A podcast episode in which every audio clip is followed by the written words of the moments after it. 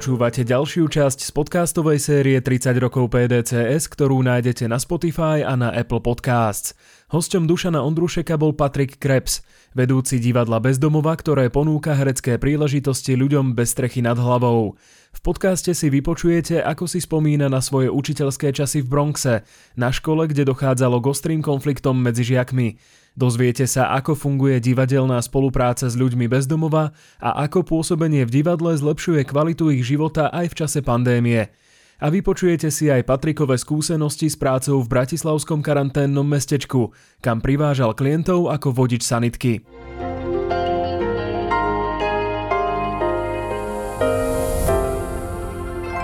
Vítam vás pri podcaste zo série 30 rokov PDCS. A dnes máme jednu veľmi zaujímavú možnosť rozprávať s človekom, ktorého ja si veľmi vážim. Patrik, veľmi som rád, že si súhlasil. Veľká vďaka, vítam ťa.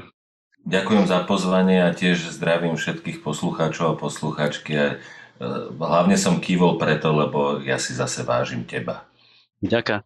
Ja začnem asi tým, že na teba niektorí ľudia možno majú ťažkosť sa dostať, lebo ty už 20 rokov nepoužívaš mobil. Toto je jeden z príkladov vecí, kde ty robíš veci inak ako väčšina ľudí a ja to na tebe obdivujem, lebo tá jedinečnosť, tá odvaha proste sa na to pustiť do toho inak, tak je náročná, ale v mnohých prípadoch práve je to to, čo vlastne príde si tie nové, nové riešenia.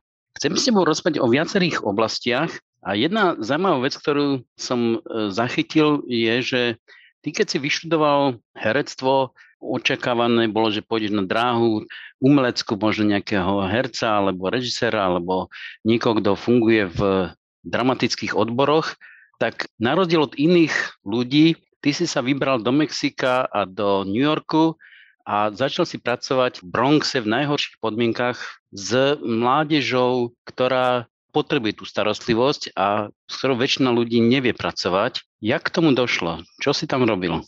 Práca v New Yorku, v Bronxe bola, som učil. Učil som španielčinu.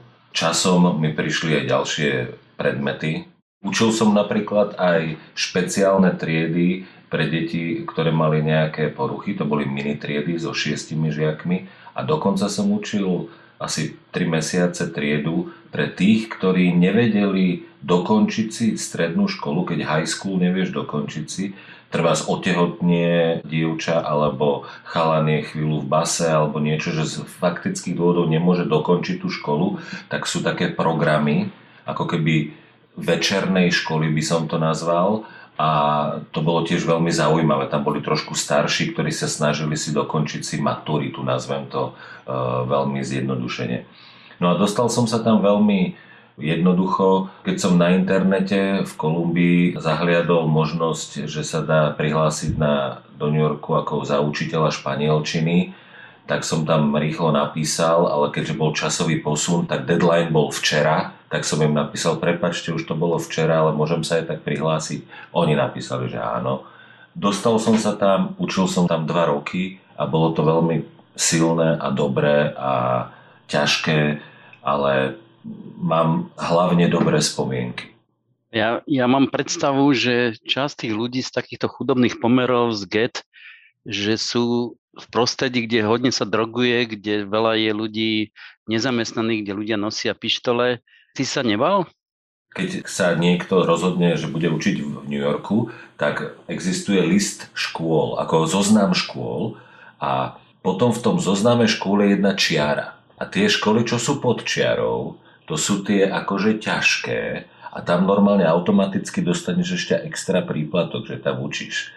Takže trošku sa na začiatku aj tešíš, že aké máš šťastie, že dostaneš o 3% viacej na plate alebo niečo podobné. A ja som až potom pochopil, prečo to tak bolo. Tá moja škola bola predposledná v tom zozname. Druhý rok bola posledná. Ale podstatné je to, že tá škola má v sebe mechanizmus kontroly. Všetci žiaci každý deň prechádzali detektormi kovov, mali sme vlastnú políciu, v podstate tam fungovali štyri rôzne druhy ochrany a za tie dva roky, čo som bol iba jedenkrát, sa podarila zbraň prepašovať do školy a rýchlo sa to eliminovalo. Tie silné konflikty, ak na toto sa pýtaš, na ten strach, tak tie sa diali najmä cez prestávky, ktoré boli vždy iba 5 minútové. Len na to, mhm. aby sa žiaci premiestnili chodbami do iných tried, lebo ty máš na strednej škole, každý deň máš rovnaký rozvrh. A každý deň ale máš ten svoj predmet v inej triede s inými spolužiakmi, aby sa eliminovalo čo najviac e, stávanie tých gengov. Keď si mal ten zážitok tej rôznofarebnosti, rôznorodých kultúr a rôznorodých zvykov a rôznorodých typov vlastne, čo je tá naj, nejaká zaujímavá pre teba lekcia, ktorá ti ostala z toho obdobia? Čo si si z toho odniesol do nejakého ďalšieho fungovania? Jednu by som vyťahol to, že som cítil, že sú extrémne rovnakí alebo blízki ako ja, my. Videl som oveľa viacej podobnosti ako rozdielnosti. Keď som spoznal bližšie akýchkoľvek v úvodzovkách iných čudných ľudí, čím viac som ich poznal, tým viac som videl, akí sme všetci vlastne veľmi podobní, v mnohých veciach rovnakí.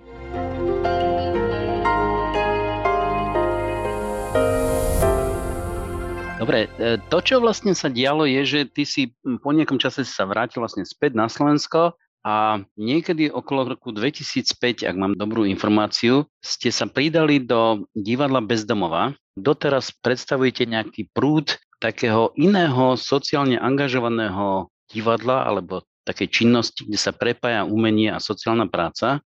Pracujete s ľuďmi bezdomova, s ľuďmi, ktorí majú psychiatrické diagnózy, s ľuďmi, ktorí sa vrátili z väzenia, vy im dávate výplatu, vy im dávate nejaké dohody, máte nejaké pravidlá okolo alkoholu a iných vecí. Jak ste na toto postupne prišli?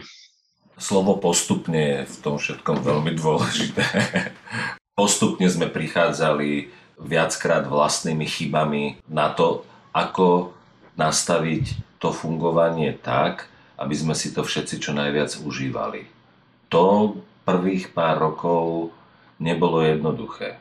Spomínam si iba taká zosrady, taká akcia, hej, boli sme na prvom výlete v Prahe, úplne poprvýkrát, ešte sme ani neexistovali organizácia, boli sme hrať v Roxy, v takom klube.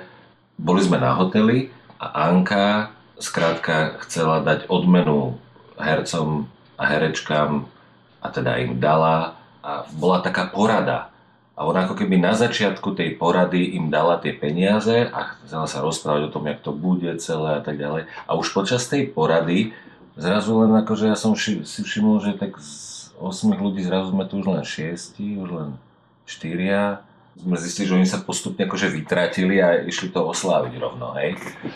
Takmer všetci, hej. No, vtedy sme pochopili, že napríklad je fajn dávať odmenu úplne na konci akcie. Hej. Keď je to po dokončení práce, tak už je to ako keby nie je to také, nenaruší to ten divadelný život, ale keď sa to dá na začiatku výletu, no tak tam samozrejme, keď niekto bojuje so závislosťou, tak ho podporujem nepriamo v tom, aby to nevydržal to, to je jeden z takých príkladov, ako sme na to prichádzali postupne. Pravidlá, hej, keď by sme chceli mať 10 alebo 20 pravidel, no tak to by nikto nedodržiaval. Tak má význam mať dve pravidlá. Všetci prichádzame nie pod vplyvom alkoholu alebo iných drog, aby sme mohli spolupracovať, to je pravidlo číslo 1 a pravidlo číslo 2, netolerujeme žiadnu agresivitu, samozrejme ani nie fyzickú, ale ani neverbálnu voči sebe ako kolegom. A tieto dve pravidlá sú dostatočne jasné, vždy si ich opakujeme, keď niekto nový príde a musím povedať, že tieto nám zachránili ten život. Ja som niektoré pravidlá pochopil napriek svojej naivite na základe niektorých situácií. Si pamätám, že bola nejaká oslova u vás, ja som proste prišiel sa tam pozrieť a k tej oslave som vytiahol z igelitky darček, že flašu vína a videl som tú hrozu v očiach proste z tých všetkých organizátorov, kde to okamžite ste zbalili a schovali niekde, aby to nebolo vidieť, lebo som zistil, že to pravidlo je, že v budove sa nemá čo vyskytnúť vlastne alkohol a ja som to ignorantsky nabúral. Nedošlo mi, že to je dosť tvrdé pravidlo. Všetko v poriadku, to akože nebol si jediný, ani prvý, ani posledný, to je v poriadku. Je to tak, no keď ľudia bojujú so závislosťou a alkoholizmus je naozaj veľmi ťažká závislosť. Ty o tom vieš z rôznych strán oveľa viac ako ja a už len prítomnosť flašky môže byť pre ľudí s dlhoročnou závislosťou spúšťačom čohokoľvek v tom momente. My ako nerobíme si ilúziu, že naši herci, ktorí majú problém s alkoholom, že mimo divadla nepijú, ale snažíme sa, aby sa pokúšali a úspešne pokúšali čo najviac pracovať s tou závislosťou v rámci svojich možností. A vidíme, že to viacerí naši herci roky zvládajú. Niekedy to je lepšie, niekedy horšie, ale keď sa na to pozrieme celkovo, tak áno, zvládajú to.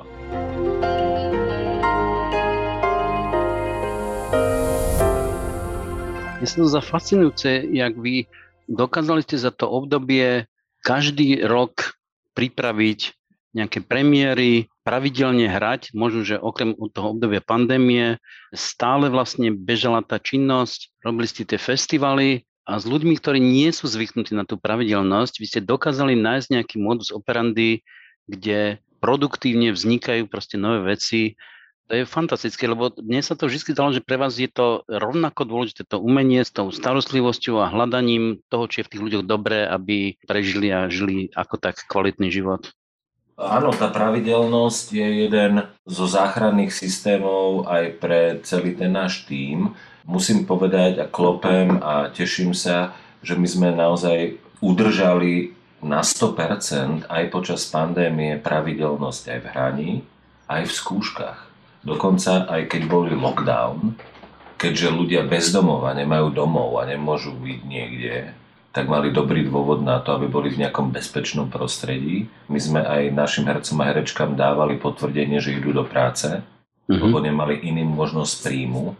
A my sme, aj keď sme nemohli sa stretávať v interiéri, stretávali sme sa vonku na dvore paláca, a pravidelne sme sa stretávali a udržiavali vlastne ten tím aspoň tí, ktorí mohli chodiť von. Mali sme časť týmu, ktorí sú v zariadeniach pre seniorov a tí nemohli sa zúčastňovať osobne skúšok a väčšinu času počas pandémie sme sa s nimi spájali cez Zoom. Sú to dve naše herečky, ktoré sa cez mm. Zoom s nami spájali ako herečky, ktoré sú v zariadení pre seniorov a im v tom zariadení pre seniorov po našom telefonáte so sociálnou pracovníčkou tam im požičali ich iPad, niekto im tam pomohol mhm. a mm. sme sa rozprávali.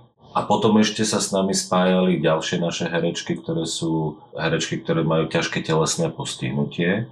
Denny, Zuzka.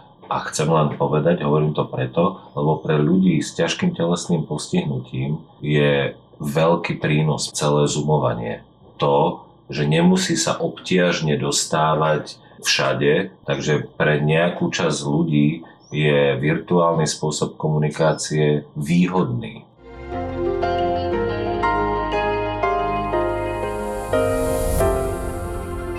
To, čo vy robíte, tak má jedno veľké špecifikum a to je, že vy tú starostlivosť a pomoc a prácu na pretvorení ľudí, ktorí sú v trabloch, robíte cez umenie, cez divadlo. Čo pre vašich klientov znamená možnosť tvoriť, možnosť robiť divadlo? Aj nás to vždycky zaujímalo. A keďže nás to veľmi zaujímalo, tak sme sa rozhodli po 15 rokoch vydať svoju druhú knihu o divadle a Uršula sa túto otázku a podobné otázky opýtala každého z hercov a herečiek a oni svojimi slovami popísali prečo, ako a rôzne iné veci, zážitky z divadla. Dávame to dokopy a vyjde kniha, ktorou si chceme tiež trošku oslaviť 15. výročie, v ktorej budú odpovede našich hercov a herečiek. Pre každého z nich sú tie dôvody, aj tie, tá realita je trošku iná. Prečo to robia, ako to robia a tak ďalej. Ja keď som bol na niektorom z predstavení, tak ja som mal pocit, že tí ľudia do toho dávajú nejaké vlastné prežívanie, ktoré nemusí ladiť ako s textom a s, s zámerom autora a tak ďalej, že to je mhm. nejaká taká iná ešte možnosť seba vyjadrenia a nájdenia si nejakého zmyslu. Mal som pocit, že, že im to niečo dáva proste také, že, že to není len e, nejaká možnosť, že tráviť ten čas a, a patriť do nejakej skupiny, ale že tam potreba tvorby, potreba sa zúčastniť na niečom, čo je nové. Aj to, čo si už spomenul, napríklad niekam patriť, už len to je obrovská vec, keď napríklad 30 rokov nikam nepatríš. Taká tá, nazval by som divadelná časť, čo im to dáva, potvrdilo sa nám to, že divadlo, umenie vo všeobecnosti, nesie v sebe silný terapeutický potenciál. Nie vždy je očividný, niekedy je veľmi nenápadný, dlho trvá a tak ďalej, ale my cítime, že oni sa naozaj posúvajú, liečia, liečia si nielen dušu, ale aj telo, aj vzťahy, aj svoju minulosť. Tá terapia je veľmi nenásilná, nenápadná, tak ako to v umení tomu svedčí. Ty ani si neuvedomuješ a po roku zistíš, že zrazu vieš povedať svoje meno tak, že na prvýkrát ti niekto rozumie. Lebo keď naša herečka, keď prišla k nám prvýkrát, tak ako sa voláš? Prosím? Tým, že som tak utlačená v veľmi v silných traumách, žijem už 25 rokov úplne mimo pevnej strechy nad hlavou, tak môžem prísť až k tomu, že neviem ani poriadne povedať svoje meno, alebo povedať prosím ťa, som hladná. Hej, lebo to sú ľudia, ktorí žijú roky bez toho, aby vôbec vyjadrovali svoje túžby k čomukoľvek. Úroveň toho, kde sa odráža tá práca, je veľmi veľa. A aj to, že dostávajú odmenu finančnú, nie je symbolická, je taká, že môžeš s tým počítať, ale nie je taká, že už iné veci nemusíš robiť. Nestačí chodiť len do divadla a už mám zaplatenú ubytovňu a môžem jesť výfonky celý mesiac. Nie musíme ešte robiť iné veci, preto naši herci a herečky sú na brigádach, predávajú notabene, musia robiť iné veci, ale popri ich živote dvakrát do týždňa chodia na skúšky, minimálne raz do mesiaca hráme predstavenie, keď sa dalo, cestovali sme, robíme iné projekty, kde oni zrazu sa stávajú spolu lektormi, spolu facilitátormi rôznych workshopov, takže dostávajú aj iné odmeny a tak ďalej. To si mnohí ani nemysleli, že niečoho takého budeme my schopní.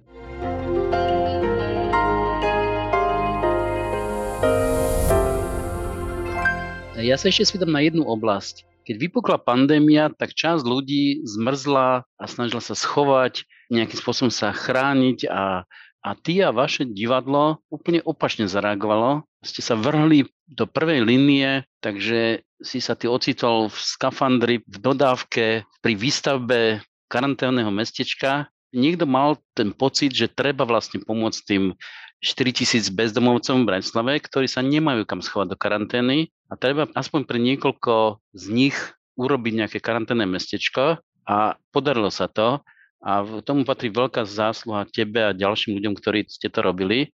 Jak toto vzniklo, že takto ste boli okamžite schopní zareagovať a potom sa niekoľko mesiacov naplno venovať iba tomuto? Mm-hmm. Najväčšia vďaka naozaj patrí Matušovi Válovi, primátorovi, ktorý mal odvahu, že by si povedal, áno, toto urobím. Bez toho prvého rozhodnutia by to nikdy nešlo. A ľudí okolo neho. Na začiatku nikto nevedel, čo máme robiť. Veď na začiatku tej pandémie nebolo jasné, či to bude mesiac, rok, 10 rokov, či... nič sa nevedelo, hej, nič. Vtedy veľmi rýchlo zareagovalo mesto a povedalo si, že postaví takéto karanténne mestečko a celú túto úlohu zverila človeku, ktorý bol súčasťou PDCS pár rokov bol to Braňo, keďže už v minulosti bol pri zriadovaní utečeneckých táborov v Afrike alebo iných podobných vecí, dokonca aj E, možno pandemických v Afrike, takže mal koncepčne jasné, čo treba urobiť, nejaké minimum, aby to fungovalo. Aby to minimálne fungovalo, potreboval tam mať zdravotníkov, niekoho na ochranu a potreboval tam samozrejme sociálnych pracovníkov a potreboval tam mať aj sanitku. V divadle bezdomová sme takí traja, ktorí sme úzky tým, ktorí každodenne pracujeme s našimi hercami a to je Tomáš Kubíš, Uršula Kovalik a ja. A vtedy sme si povedali, že tak to je veľmi zaujímavé, asi to treba vyskúšať a že teda pôjde tam Tomáš a Uršula pracovať ako sociálni pracovníci a ja zatiaľ budem možno robiť tie skúšky s našimi a budem doma s Pauli, keby náhodou Uršula sa nakazila a tak ďalej. A deň pred otvorením toho mestečka zavolal mi Bráňo na telefón, na tú moju pevnú linku. Povedal mi, že zajtra sa to mestečko otvorí, ale iba pod jednou podmienkou že chýba pozícia sanitkára. Bez sanitkára sa to nedá otvoriť. A Braňo vedel, že pred 14 rokmi, keď bola obrovská zima v Bratislave, keď zomierali ľudia bez domova od zimy, tak sa vtedy postavilo stanové mestečko. Kolega môj mal voziť ľudí, ktorí nemohli sa dostať do toho mestečka, lebo to je pri Vajnoro, či proste ďaleko. A jemu to auto sa hneď pokazilo, to je dlhý príbeh, tak mi vtedy zavolal a ja som vtedy na svojom aute prišiel mu pomôcť a ja som zistil, že on nosí ľudí bez domova do toho stanového mestečka, takže vtedy som sa stal taký prvý taxikár pred 14 rokmi pre ľudí bez domova. Mal som tú skúsenosť, tak mi zavolal Brane, však už vieš, ako to je, prídi a my budeme hľadať niekoho a keď sa niekto prihlási, tak hneď akože prestaneš. No tak som začal a oni teda nikoho nenašli, tak som tam robil celú tú prvú vlnu a v druhej vlne už som povedal, že fakt potrebujem dvojičku niekoho, aby sme sa mohli striedať, lebo už tam to bolo každý deň. A vtedy prišiel Marvin, taký chalán, s ktorým sme sa striedali. 3 dní robil som ja, 3 dní Marvin. Mali sme 13 hodinové šichty, no ale keď bolo veľmi zle, tak sme boli 14-15 hodín denne tam v tom mestečku. A jazdil som tou sanitkou, no. Mne sa veľmi páči, že ty si mi spomínal také ľudské momenty, že keď si mi hovoril, že si, si vylepil svoju fotografiu na ten skafander, mm-hmm. aby oni videli, že kto sa tam nachádza pod tým štítom, čo nebolo vlastne vidieť. Ono je to dobré aj pre nás dvoch, keby sme išli do nemocnice a príde za nami v skafandri doktorka alebo doktor, takže vidí, že to je nejaký človek, to je prvá vec, ale keď si na ulici, alebo keď si v noci polozmrznutý a keď za tebou dojde takýto skafander, tak je ešte lepšie povedať, dobrý, ja som Patrik a pozrite sa, normálne vyzerám takto. Tieto prvé dve, tri vety boli 98% úspechu, že ten človek si so mnou nastúpi do tej sanitky. V januári, februári tohto roku, keď som fakt ako denne vozil ľudí, sanitka bola pre jedného pacienta, potom som začal voziť dvoch po dvoch, lebo boli dve sedadlá, ale keď boli, bola najhoršia pandémia, ja som sa točil a vozil som po štyroch ľudí, čo akože sedeli, ležali mi na zemi tam vzadu, lebo by som nestíhal za večer priviesť toľko ľudí, lebo zrazu z nuly sme behom pár dní, som večer donesol zrazu 35 ľudí za jeden večer do toho mestečka. Najprv sme mali, že 10 ľudí celkovo a zrazu sme tam mali 80 ľudí. Ja ti chcem veľmi poďakovať za mhm. všetkých ľudí, s ktorými pracujete, za ľudí bezdomova, za ľudí so zdravotnými ťažkosťami, lebo robíš a robíte úžasnú, úžasnú prácu. Aj za PDC ti chcem poďakovať, lebo ste viackrát mali možnosť e, prísť s nejakým workshopom, tréningom, e, najmä o divadle utláčaných a nám to veľmi pomáha. Pre naše divadlo stretnutie s PDC v minulosti bolo niekoľkokrát úplne kľúčové. Pred desiatimi rokmi sme si povedali ako tým, my, tým Divadla bez domova, že by sme potrebovali takú strategickú poradu a vtedy sme sa obrátili na teba a ty si nám ju facilitoval dva dní a aj vďaka tomu sme sa rozhodli ísť do obrovského rizika, zmeniť priestor. Aj posilnený touto poradou sme vošli do Pistoriho paláca a zariskovali a vytvorili si svoj divadelný domov a divadelný priestor. No a keď sme pred pandémiou, alebo na začiatku pandémie, získali ocenenie Socialmare e, z Rakúska, tak jej súčasťou bola fantastická vec a to je to, že si bol náš mentor a že si nám mohol opäť sfacilitovať niekoľko stretnutí a porád, na ktorých veľmi jasne hneď na začiatku sme pochopili, že musíme urobiť niektoré konkrétne kroky a to natočiť naše predstavenia, skamarátiť sa s virtuálnym svetom a naučiť sa robiť napríklad aj workshopy virtuálne. Hoci všetci cítime, že to je na nič a že to je len 90% je preč z toho a mágia je preč a bla, všetko toto sme hneď odhodili, aby sme sa posilnili v tom, a ty si nás v tom posilnil, že má význam veci robiť aj inak, ako doteraz sme si mysleli, že je najlepšie. A za to ti úprimne ďakujem v mene celého divadla, aj nášho týmu realizačného, aj našich hercov a herečiek. Veľká vďaka, Patrik. V tom Pistoriho paláci vy pokračujete vlastne ďalej. Ja som včera mal šancu vidieť divadelné predstavenie, ktoré zase je založené na takom tom vašom prístupe, kde sa prelína vlastne reálny život, kde ľudia vystupujú za seba reálne, nehrajú s tým hereckým spracovaním alebo tým dramatickým vlastne spracovaním. A, a je to ďalšia taká hra, kde aj ty si vlastne pomáhal vlastne pri vzniku, vlastne to nezraniteľný. A je to o ľuďoch, ktorým sa ublížilo v domácom násilí alebo v nejakom zneužívaní na pôde cirkvi. A vlastne je to veľmi silné, silné predstavenie, úplne iné než iné hry, ktoré sú napísané a ktoré vychádzajú viacej z tej fikcie než z reálneho života. Tu na tí ľudia rozprávali svoje reálne príbehy a aj keď sú neherci, tak veľmi bolo cítiť, že to je pre nich dôležité, aj pre to obecenstvo, že to je veľmi dôležité na to sa podiel. Takže chcem poďakovať aj za toto predstavenie, aj za ďalšie nejaké veci a popriať nech sa tebe a vám darí. Ďakujeme.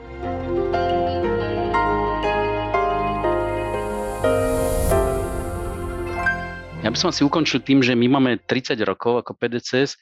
Ak môžeš nejakú jedno prianie, čo by si nám zaprial do budúcnosti? Zo srdca želám, aby ste pokračovali v tej nádhernej ceste, ktorú robíte. Keďže všetko, čo som mal možnosť spoznať, čo sme spolu robili, alebo čo ste robili aj pre iných, bolo skvelé. Teším sa, že môžete prispievať svojimi tréningami, svojimi workshopmi k tomu, aby sme sa treba prepájali ľudia, ktorí by sa inak vôbec nemohli stretnúť. Želám vám to, aby ste sa naplňali takou prácou, ktorú nepociťujete, že je práca, ale že je to to, čo robíte radi. Lebo to vidím, že funguje, že to máte radi, ja to mám na vás rád a nech je to 300 rokov. Veľká vďaka, úžasné želanie. Ďakujeme. Ja za pozvanie.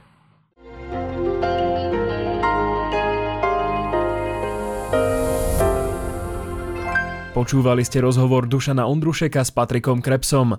Ak vás zaujímajú aj ďalšie časti podcastu PDCS, nájdete ich na Spotify a na Apple Podcasts.